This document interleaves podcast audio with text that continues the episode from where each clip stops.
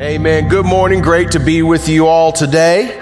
Our scripture reading is going to come from Matthew's Gospel, chapter 24, and it's going to be one of the readings from this week. Remember, we're reading through the essential 100 readings about Jesus. If you haven't been on that reading plan, you can still pick up pamphlets out at the information table about how to join in. Uh, it's not too late. It's a fantastic program, and it's going to be going on for just a little while longer.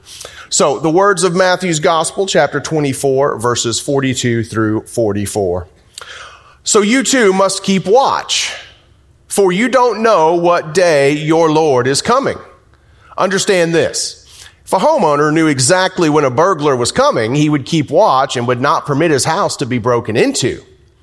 You also must be ready all the time, for the Son of Man will come when least expected. Would you bow with me in prayer? God, we hear your word, and Holy Spirit, we ask for the wisdom to understand it. Amen. So there was a preacher and he loved to play golf. But the only day he could get out to play golf was on Saturday and it had rained for six straight Saturdays. So he did the unthinkable. He called in sick. He asked a colleague to fill his pulpit the next Sunday so he could sneak off, drive to another town where no one would know him, and play a round of golf on Sunday morning. So he steps up to the first tee box and it's a 450 yard par four with a hard dog leg right. Peter and Moses are watching from heaven and Peter's indignant. He's like, how in the world can one of our servants skip Sunday morning to play golf? Moses says, don't worry, I've got it. Pastor tees off. Moses raises his staff. The ball sails. It carries over the trees. It veers to the right. It bounces on the green, bounces a second time, goes right in the cup. Peter says, What are you doing? That's the greatest shot he's ever hit in his life. Moses says, Yeah?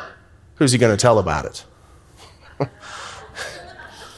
you know, it's, it's entirely possible to do good things. It's entirely possible to have good things happen, but to miss the point altogether. This week, uh, our church begins one of its most profound and deepest seasons, the season of Lent. And in case you're not familiar, Lent is a 40 day period, excluding Sundays, that mirrors the 40 days that Jesus took in the wilderness to fast and to prepare for ministry. And historically, Lent has been a time for Christians, for disciples of Jesus Christ, to fast as well, to give up certain things. Many people give up chocolate, caffeine, any other number of things. But I think too often we've stopped there. We lay aside things, especially things that are unhealthy, and that's, that's not a bad thing. It's a good thing to lay aside bad habits or to lay aside things that aren't as good for our bodies. But the intention was never just to stop at laying things down. The intention was as we lay these things down, we then use the time, the resources, and the energy to take up the things of God. And if this Lent we just lay aside chocolate, we just set aside beef, we just set aside caffeine, and we don't take up the things of God in their place, then we really do risk missing the point. But if we find ourselves as disciples today missing the point of something that Jesus said or did, don't worry. Because the early disciples excelled at missing the point. Really, go back and read the Gospels again. These guys are always having to come to Jesus and saying, um, we don't get it. Can you give us a private explanation? And there are times when he even tells them, you know, you, you really should get it by this point. You've been with me this long. You really should understand this thing. But he still goes on to explain it. So our passage from which we read is one of these encounters. So let's go back to the beginning and let's kind of see what's going on. Matthew 24, 3. Jesus is sitting on the Mount of Olives, and his disciples come to him privately and they say, Tell us when all this will happen. Jesus was talking about the end, when God is going to wrap all this up, and heaven and earth are going to join, and that's the end of what we know now. They ask him, What sign will signal your return in the end of the world? So Jesus goes on to give this apocalyptic diatribe. He says, look, you're going to see famines. You're going to see people turning against each other. You're going to see wars. There's going to be rumors of war. All this crazy stuff is going to happen.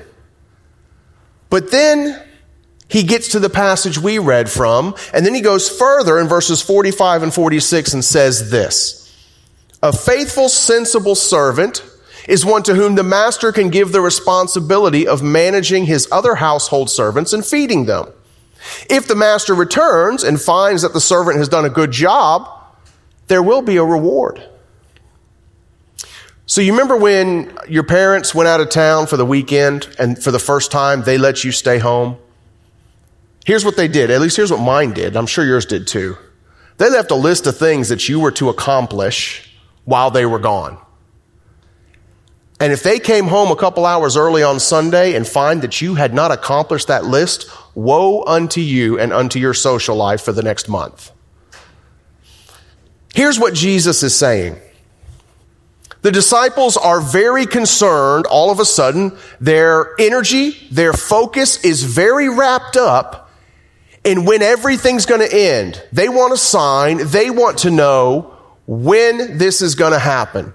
And Jesus very basically tells them that's not for you to worry about. As a matter of fact, if you spend your time and energy worrying about that, you're not going to have the time and energy to do what you're supposed to do in the first place. Can I make a suggestion? Perhaps the Bible is far less about how to get to heaven after we die and far more about how to live into the kingdom of heaven right here and right now. As disciples of Jesus Christ, we cannot miss the point because the point is simply too important. We have work to do. Jesus calls us to follow him. And the season of Lent is an incredible opportunity to make that a reality in our lives. Lent is a chance to reorient our lives around our discipleship of Jesus Christ. Because it seems for the modern church, the temptation is to put church attendance, to put serving others, to put worshiping Christ as another item on our to do list. When really, our discipleship of Christ is the pen and the paper with which our to do list should be written. So, what did Jesus tell us to do? I'm a nuts and bolts kind of guy. I'm a give me the practical application person. So, Jesus told us to do a lot of things, but this morning we're going to look at three. Three things that I think we can do during Lent this year so that we don't risk missing the point. First, Jesus told us to love. Mark 12, well known passage. The most important commandment is this Listen, O Israel, the Lord our God is the one and only Lord. And you must love the Lord your God with all your heart, all your soul, all your mind, and all your strength. The second is equally important. Love your neighbor as yourself. No other commandment is greater than these. So Jesus tells us love is the greatest thing that we can do as Christians. And he, and he breaks that down into two directions. Loving God and loving our neighbor. So first, loving God. What does that look like? You ever hear those slogans? They came out, ooh, late 90s. It's not a religion, it's a relationship. I'm usually not a fan of bumper sticker theology because it normally falls short for me. But there's a lot of truth to that one. It is about a relationship with our Father. That's what Jesus lived into. That's the example he gave us. And that's how he's calling us to walk in our lives as well. And like any relationship, in order to be real, in order to be tangible and meaningful, you've got to put time, you've got to put effort, and you've got to put energy into that relationship. And God has already made the first move. God has already done all this, and God awaits us. God desires us to live into that relationship. So, how's that work? Well, historically, there have been practices known as spiritual disciplines, things that people do specifically and intentionally to foster that relationship with God, to open their hearts and their lives to experience God's love in profound and transformative ways. And here's what Doug and I are going to do. Throughout Lent, in each of our sermons, we're going to offer you a spiritual discipline to practice. We're going to highlight something that has historically helped people experience God. And we're going to give you some opportunities to practice that throughout the week. Now understand, some disciplines will speak to others way more profoundly. You know, I, I, I, read these, these spiritual discipline plans, and they're always like, okay, now we want you to sit down for 30 minutes and journal all of your thoughts. I'm not going to do that. I hate that. I hate writing. I loathe it. I detest it. It hurts my hand. I don't want to write. But that's okay because for some people, journaling is a powerful and meaningful way to experience God. And I'm not going to diminish that. It doesn't work for me. So if one of the disciplines doesn't speak to you, don't panic and don't let yourself feel a sense of guilt. If one discipline or another doesn't speak to you, if you're not in tears and hearing heavenly voices, it's okay. Because the point of a relationship is making the effort. So we're going to give you spiritual disciplines. One more word of caution about the disciplines. Resist the temptation to let the disciplines become an end in and of themselves, to become another box to check. Oh, if we can use Lent to let God move us away from checking our boxes. Well, there's Sunday morning. I listen to three songs. I'm good. Friend, that's not what this is about. It's about opening our heart and our life to the exponentially powerful, life transforming love of God through Jesus Christ. When it moves from checking boxes to that, that's when things really happen. So don't let the practices become the end in and of themselves. Let them be a means to the end of a relationship with God. But secondly, Jesus said we have to love our neighbor. And if you go to the Sermon on the Mount, you're going to get a great breakdown of what that looks like. Now, let me warn you. You start reading that, and you're going to have to change some things, just like I am. You know what Mark Twain said about the Bible? He said, It ain't the parts of the Bible I understand that, or I, it ain't the parts of the Bible I don't understand that give me problems. It's the parts of the Bible that I do. See, in the Sermon on the Mount, Jesus tells us as his followers, we have to look not only to our own interests, but the interests of others. We have to show mercy and offer forgiveness even when it is not asked for, and especially when it's not deserved. Jesus tells us that we have to actively seek peace and justice in the world around us. That's what it means to love our neighbor. And just to highlight, just to put an emphasis on Jesus' feelings about loving neighbor, look with me at John's gospel. There's no greater love to lay down one's life for one's friends. You're my friends if you do what I command. This is my command. Love each other.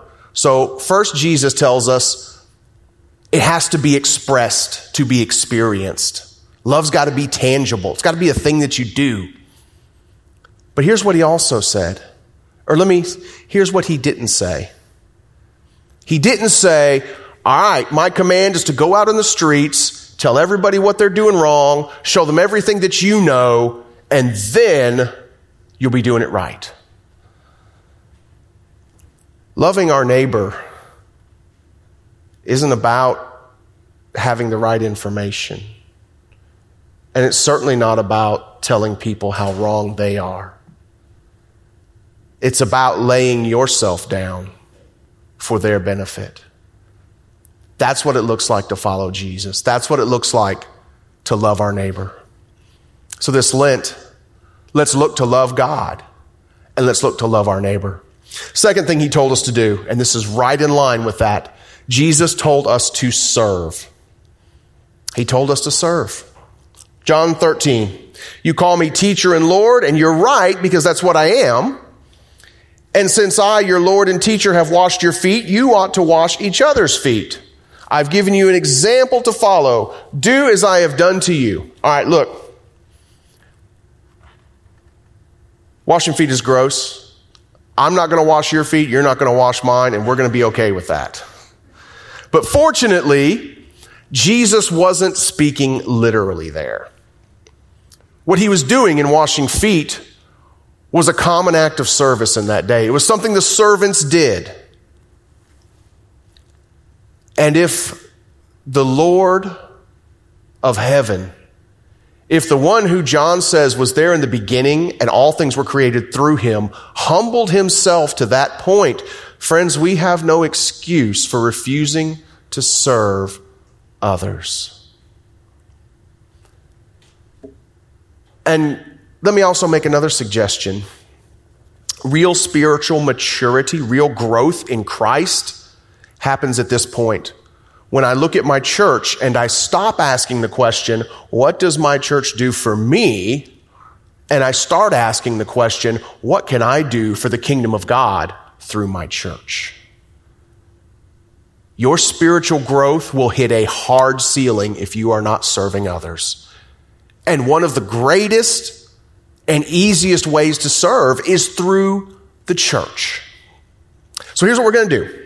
Another, another opportunity we're going to give you. Starting next week, we're going to have something available for you called a spiritual gifts inventory. It's going to be online and hard copy. If you're not familiar, here's what a spiritual gifts inventory is. We believe that God has created each and every person uniquely. God has crafted and molded you just the way God wants you. God has given you abilities and giftings and giving you something to share that only you can bring to the table. And in the New Testament, in Paul's writings, we see laid out that these gifts are given for the betterment of the church, for the church to be more effective in its mission and its ministry. So we're going to ask you to take that spiritual gifts inventory. And we're going to ask you what your top spiritual gifts are. What has God created you to do? And very likely, those things are going to be what you're passionate about. That's going to help you see this is what I care about doing. And then we're going to show you the opportunities in your church to live directly into those. And we're going to ask you to do that as you are able. You are never more like Jesus than when you are doing two things when you are in prayer and when you are serving other people. You want to be like Jesus, do those two things, and the rest will generally take care of itself. Finally, Jesus told us to make disciples. If you didn't hear Doug's sermon last week, you missed a good one. One of the points he made um, was just fantastic. It stayed with me. In this well known passage of Scripture, there's two ways to read it. So let's, let's read this passage together. Matthew 28. Jesus came and told his disciples, I've been given all authority in heaven and on earth. Therefore, go and make disciples of all the nations, baptizing them in the name of the Father, the Son, and the Holy Spirit. Teach these new disciples to obey all the commands I've given you, and be sure of this I'm with you always, even to the end of the age. Okay. New Testament was written in Koine Greek. It was not written in English. So in the English, we read this go and make disciples as an imperative command. Go with the intention of making disciples. It's a separate action.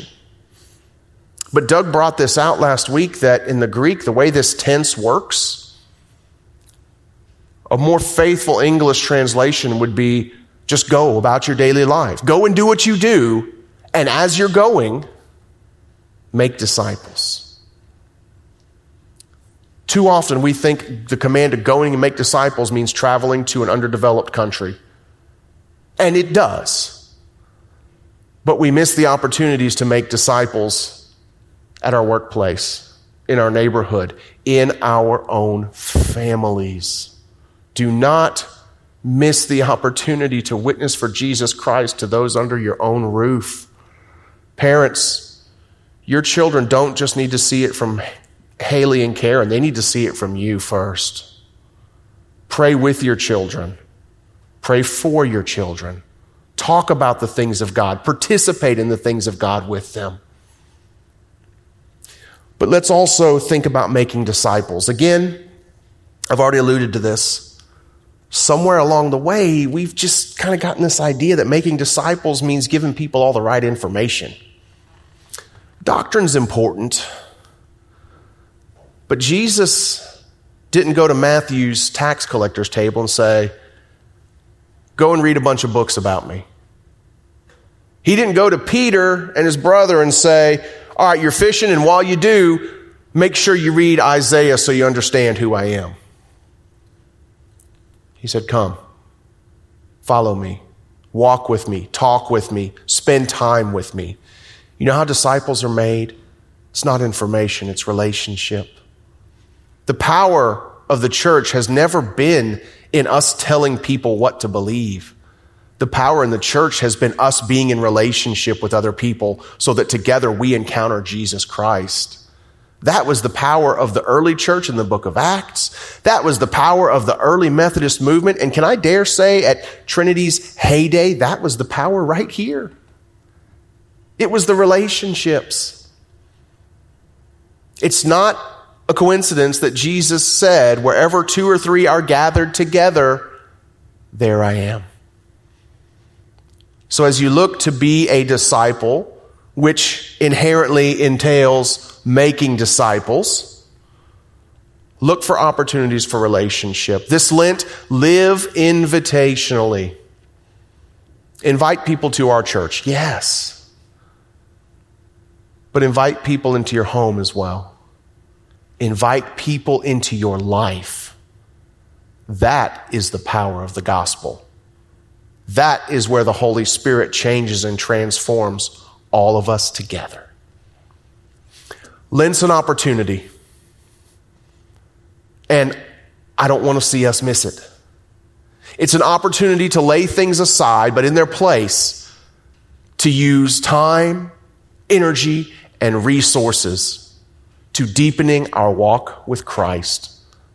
And we do that through love. We do that through service. And we do that through making disciples with our relationships. Would you bow with me in prayer? Jesus, we are humbled at the invitation to follow you. Holy Spirit, will you breathe into our hearts and our minds a fresh vision of what that looks like and a passion and a courage to get up and to follow you wherever you may lead. Amen. Thanks for listening to the Trinity Podcast. To find out more about Trinity, visit us online at www.trinityruston.org.